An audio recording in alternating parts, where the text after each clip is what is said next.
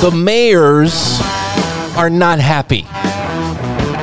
That's the bottom line. They're saying it's time to at least have a conversation. But let's get to work on some stuff here. We have a water management crisis here in Whatcom County in the Nooksack River Basin, it's time to stop talking and start doing. And it's also time, Washington state leaders, to stop doing things that stand in the way of fixing the actual problems. That's the message uh, in a new letter to uh, top state leaders, including the heads of the Department of Ecology, the Department of Natural Resources, Fish and Wildlife, and Agriculture from the mayors of Sumas, Everson, Nooksack, Lynden, and Ferndale. Uh, he's been on Seattle TV News and and in uh, news coverage all over the state and beyond in the last few days, including on uh, King TV. Last night, uh, Lynden Mayor Scott Korthuis joins us right now on the Farming Show here on KGMI. Did I mention I'm, I'm Dylan Honcoop, by the way? I'm glad you're with me here on a Saturday morning. Uh, Mayor Korthuis, explain what, what's what's this all about? This sounds very um, much something that I uh, and and the farming community agrees with.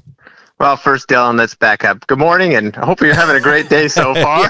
and, Thanks for and, being uh, here. Yeah, it is. It's enjoyable to be here. Thanks for inviting me to your show this morning, and, and I'm looking forward to talking about this because it's pretty important to our community. And it, yes, the um, the mayors of the small cities of northern Whatcom County and, and Ferndale uh, sent a letter in basically outlining that you know we have a, a really a, a, major problem on the Nooksack River, uh, and it's it's a dual problem.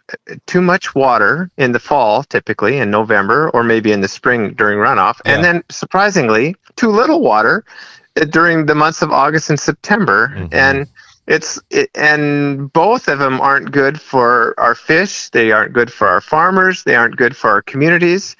Um, and meanwhile, we continue to look the other way and don't worry about it. So we decided, as leaders in these communities, let's let's write a letter to the agencies that, that can likely make a difference, and and and at least to start a collaborative talk with them and the other uh, influential people in our community, including uh, the county with the executive and including the tribes, the Lummis and the Nooksacks. We want, mm-hmm.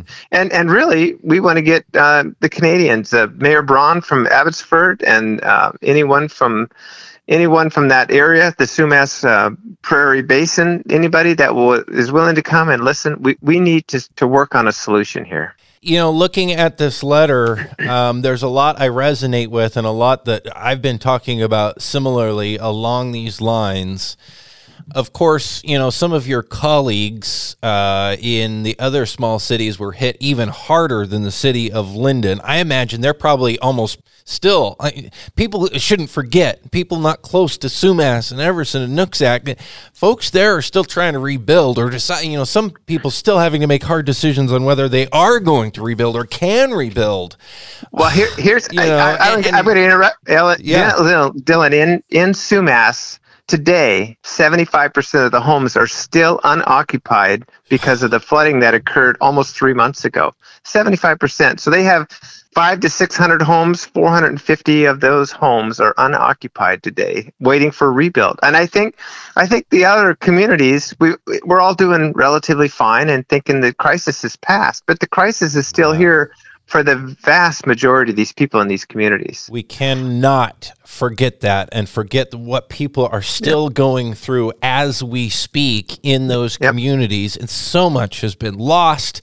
And so it's no surprise that right away, uh, mayors in those cities, and you joined them, and you know, Ferndale was hit as well. Um, you know, all these mayors now speaking out, but right away they, they were talking about we need to do something. You know, not doing something is not an option. There has to be something. And of course, the question now is what to do What, what do you, as the mayors of the small city caucus, technically that's what this group is, it's sending this letter. Yep. And again, we're here on the Farming Show on KGMI. Dylan Honcoop here talking with uh, Lynden Mayor Scott Korthuis. What are you, uh, you and your, your mayor colleagues suggesting needs to be done here? Well, we're looking for both short term and long term solutions. And well, one of the short term solutions is um, well, let's back up a yeah. little history. Sure. Uh, the Nooksack River, we've had three major floods in the past two years. Um, and it seems to be happening on a more regular occurrence. And we and we go, what's going on? Well, yeah. we talk to the experts, and the experts have been watching a sediment slug moving down the Nooksack River for the past 15 or 20 years. Mm. And that slug made its way through Deming, made its way through Cedarville, and now is parked right around Everson. And when that slug comes through, it moves the bottom of the river up a bit.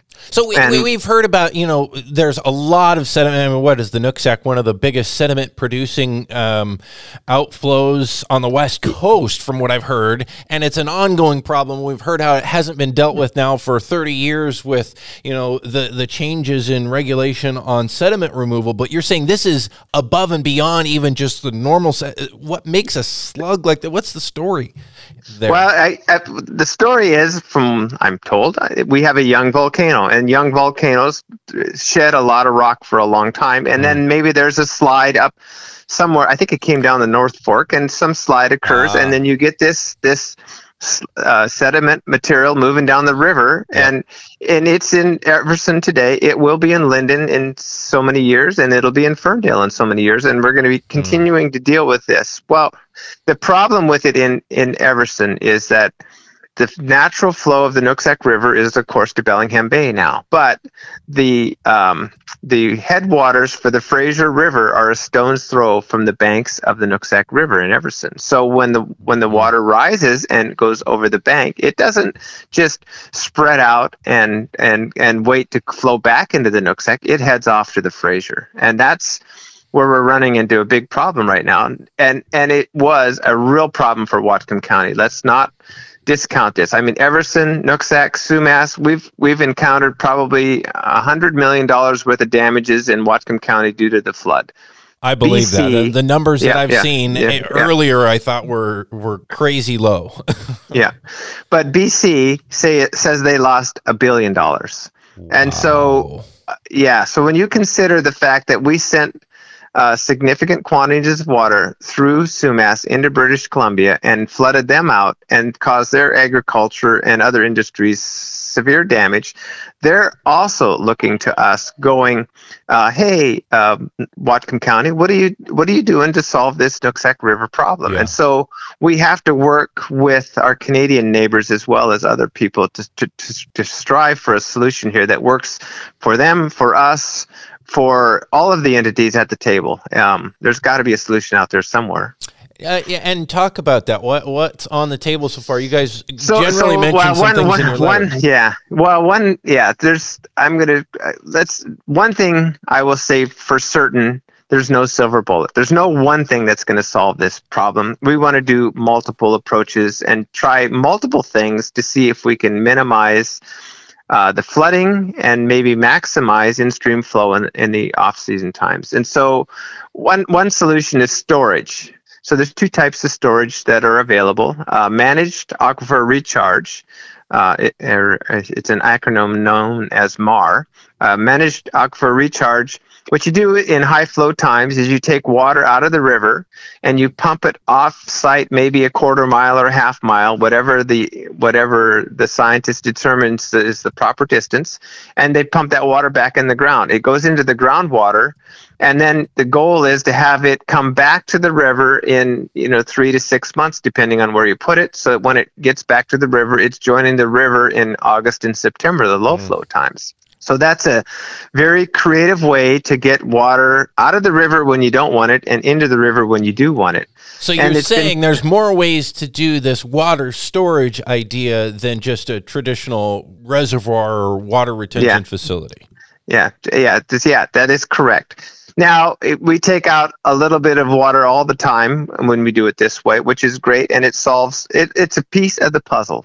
Now, another piece is the piece you just mentioned a typical reservoir. Reservoirs are probably harder to implement because it does affect salmon, but I will remind everyone that if you drive up to Mount Baker, you go past Nooksack Falls. Now, salmon are good, but they don't go up the falls. So if you would put a reservoir above the falls, you don't affect the salmon runs. So so there are p- potentially areas above Nooksack Falls on the North Fork of the Nooksack that would be potential storage areas. And what you would need to do is, I'll, I'll use the term clip off the high flows. So, mm.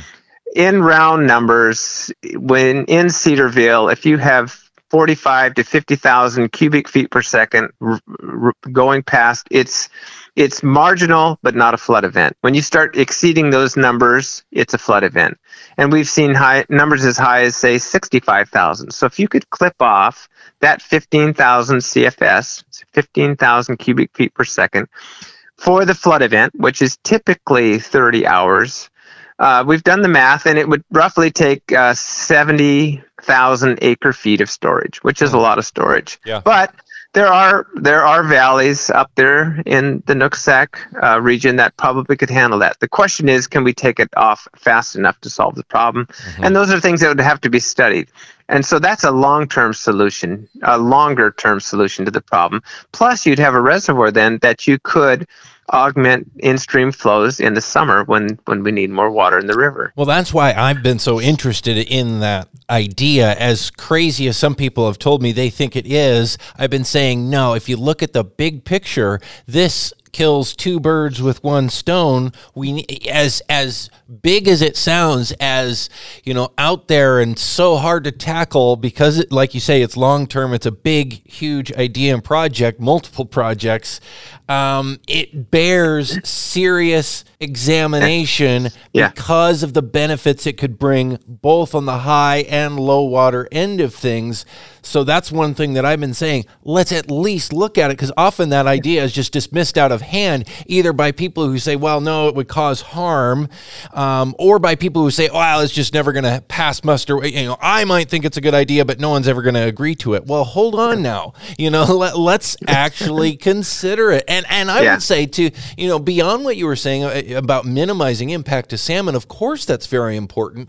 Uh, uh, what we're talking about here also, though, is a, a, an idea like that and its benefit for salmon. And so maybe this isn't popular, but one of the questions I think needs to be asked is not just how could something like that harm salmon? I think we need to be asking if we don't do something yeah. like that, how will salmon be harmed? and yeah, then compare we, we, the two we, and look for yeah. a, a net ecological gain here. Right. We have we have stories of salmon being, you know, stuck in the streets of Sumas. I mean, uh, that's probably not a good place for salmon to end no. up. And and and and we'll probably experience something in two to five years with a low um, spawning rate up the up the Nooksack because these fish were lost in the floods. Floods aren't good for fish either. So um, yeah, we have to we have to balance when we talk about these things. You know, how much harm are we doing by doing what we're doing today, and is it net benefit or net loss if we do certain things in the future? And th- and that's the has to be the way we evaluate this, rather mm-hmm. than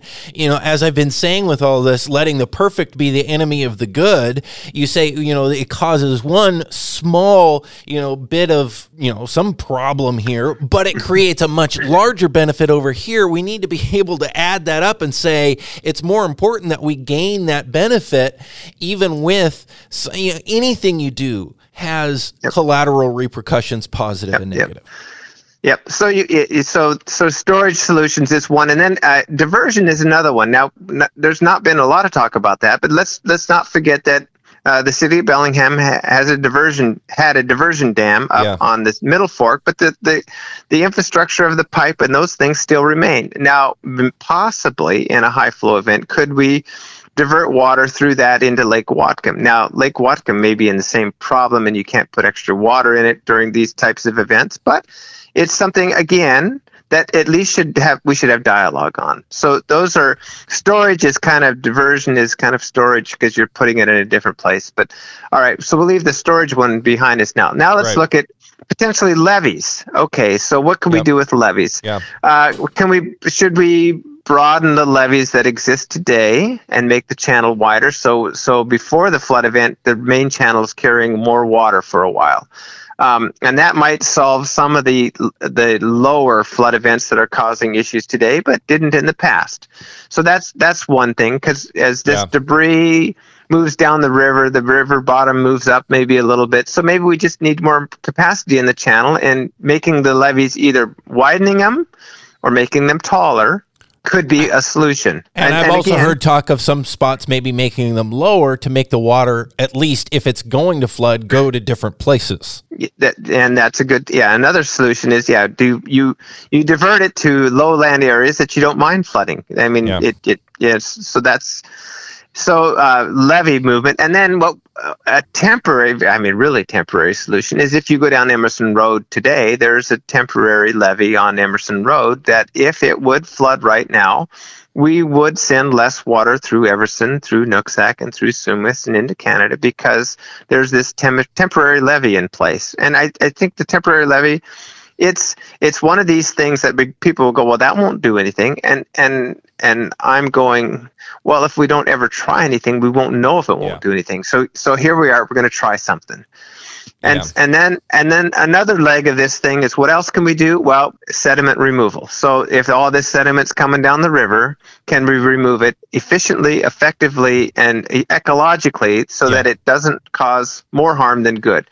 And um, and so if we look at sometimes how natural channels form on rivers like the Nooksack, can we use some natural occurrence and maybe start it with um, man-made sediment removal? Now, I'm not talking sediment out of the river. We're talking sediment on the banks of the river on the on the bars where it's up high and dry in the summer months and you remove this and you you encourage the river to channelize in a direction that will help your flood flows in the winter and so we have hydrologists taking a look at a variety of paths or things that would help with this. And as we look at these things, we we're all learning, and they're helping us understand. You know, when you um, you squeeze the balloon over here, it pops out over there. Well, when we remove gravel over here, what happens over here? And so, I mean, as soon as even when we put up this temporary levee on Emerson Road, people downstream are going, "You're going to send us more water. We're going to Yeah. flood out."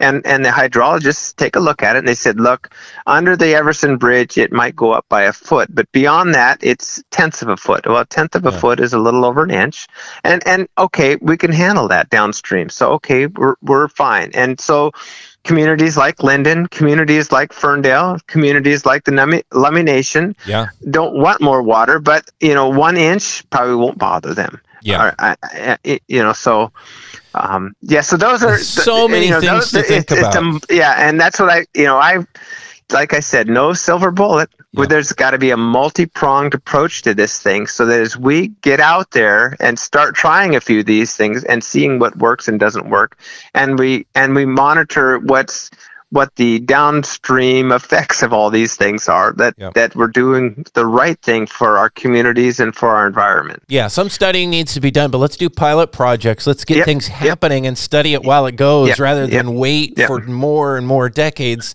That that has been going on and Yep. to continue to do the same thing and expect mm-hmm. different mm-hmm. results not a very good idea. I think ev- everyone should agree on that. Uh, Lynden Mayor Scott Korthuis with us on the farming show just uh, a few seconds left. You know, even mentioning that, you know, sediment removal thing, that's something that I've been talking about for people to understand the difference between that and dredging. Dredging being taking um, sediment, gravel, dirt, whatever out below the water line has likely less benefit and much more harm and problems associated with it. But taking sediment out above the water line in the summertime, that has much less potential to cause harm and can likely be a pretty big win. But there again, I've been frustrated. It's been dismissed out of hand time and again. Oh, we can't do that. It's bad. Well, it's dredging. Well, no, it's not really dredging. And we get lost in the semantics and people don't know what they're talking about. and it's like, hold on here. Let's have an honest conversation rather than get caught chasing our tail and not ever getting anything done because we can't even agree on the terms and what we're trying to accomplish. And let's be honest, you know, it, it, something may cause some small problem here. Again, net what's the net gain, but it may cause a much larger benefit over here. Both need to be considered. We don't ignore the harm, but we also don't ignore the positives as well. We have to do that to, to deal with this honestly. Yep. And you started your program talking about the frustration of the mayors. And part of the frustration is is if you go back into the 70s and then the 80s, 90s, a lot of studies have been done and a lot of things have said, let's take a look at the river and start to manage it in a different way. And we keep studying it. and We keep studying it. And we look at them and there's some of the same recommendations keep coming up, but nothing ever gets done. And that's why our letter to the agency is, is all right, let's work together and start to start a dialogue. We need a dialogue where we can start to work together towards a solution that works for our communities as well as the environment and everybody else. Yeah, and and also recognizing and it's it's mentioned in the letter as well that you know the state's desire for a big uh, water rights adjudication does nothing but get in the way of really solving this issue. Um, it answers some questions that are much lower on the priority list right now um, than protecting families fish and farming. Um, we don't have time to get into all that, but again, Lynden Mayor Scott Korthuis uh, speaking uh, for the, the other mayors, his colleagues in uh, Ferndale, Nooksack, Everson, and Sumas, all sending this uh, important letter to state leaders in Olympia. Thanks for sharing with us here on the program what's going on, and thanks for the work that you're you're putting into this issue. I'm sure the you know the mayors uh, in those other cities that are, are more hard hit are thankful that you're out out there able to talk about this because they, I'm sure, still have their hands very, very full uh, with what's happening there. Thanks again, Dylan. Appreciate you having me on today, and and let's hope this gets some traction. We're looking forward to results in the next uh, months. We hope.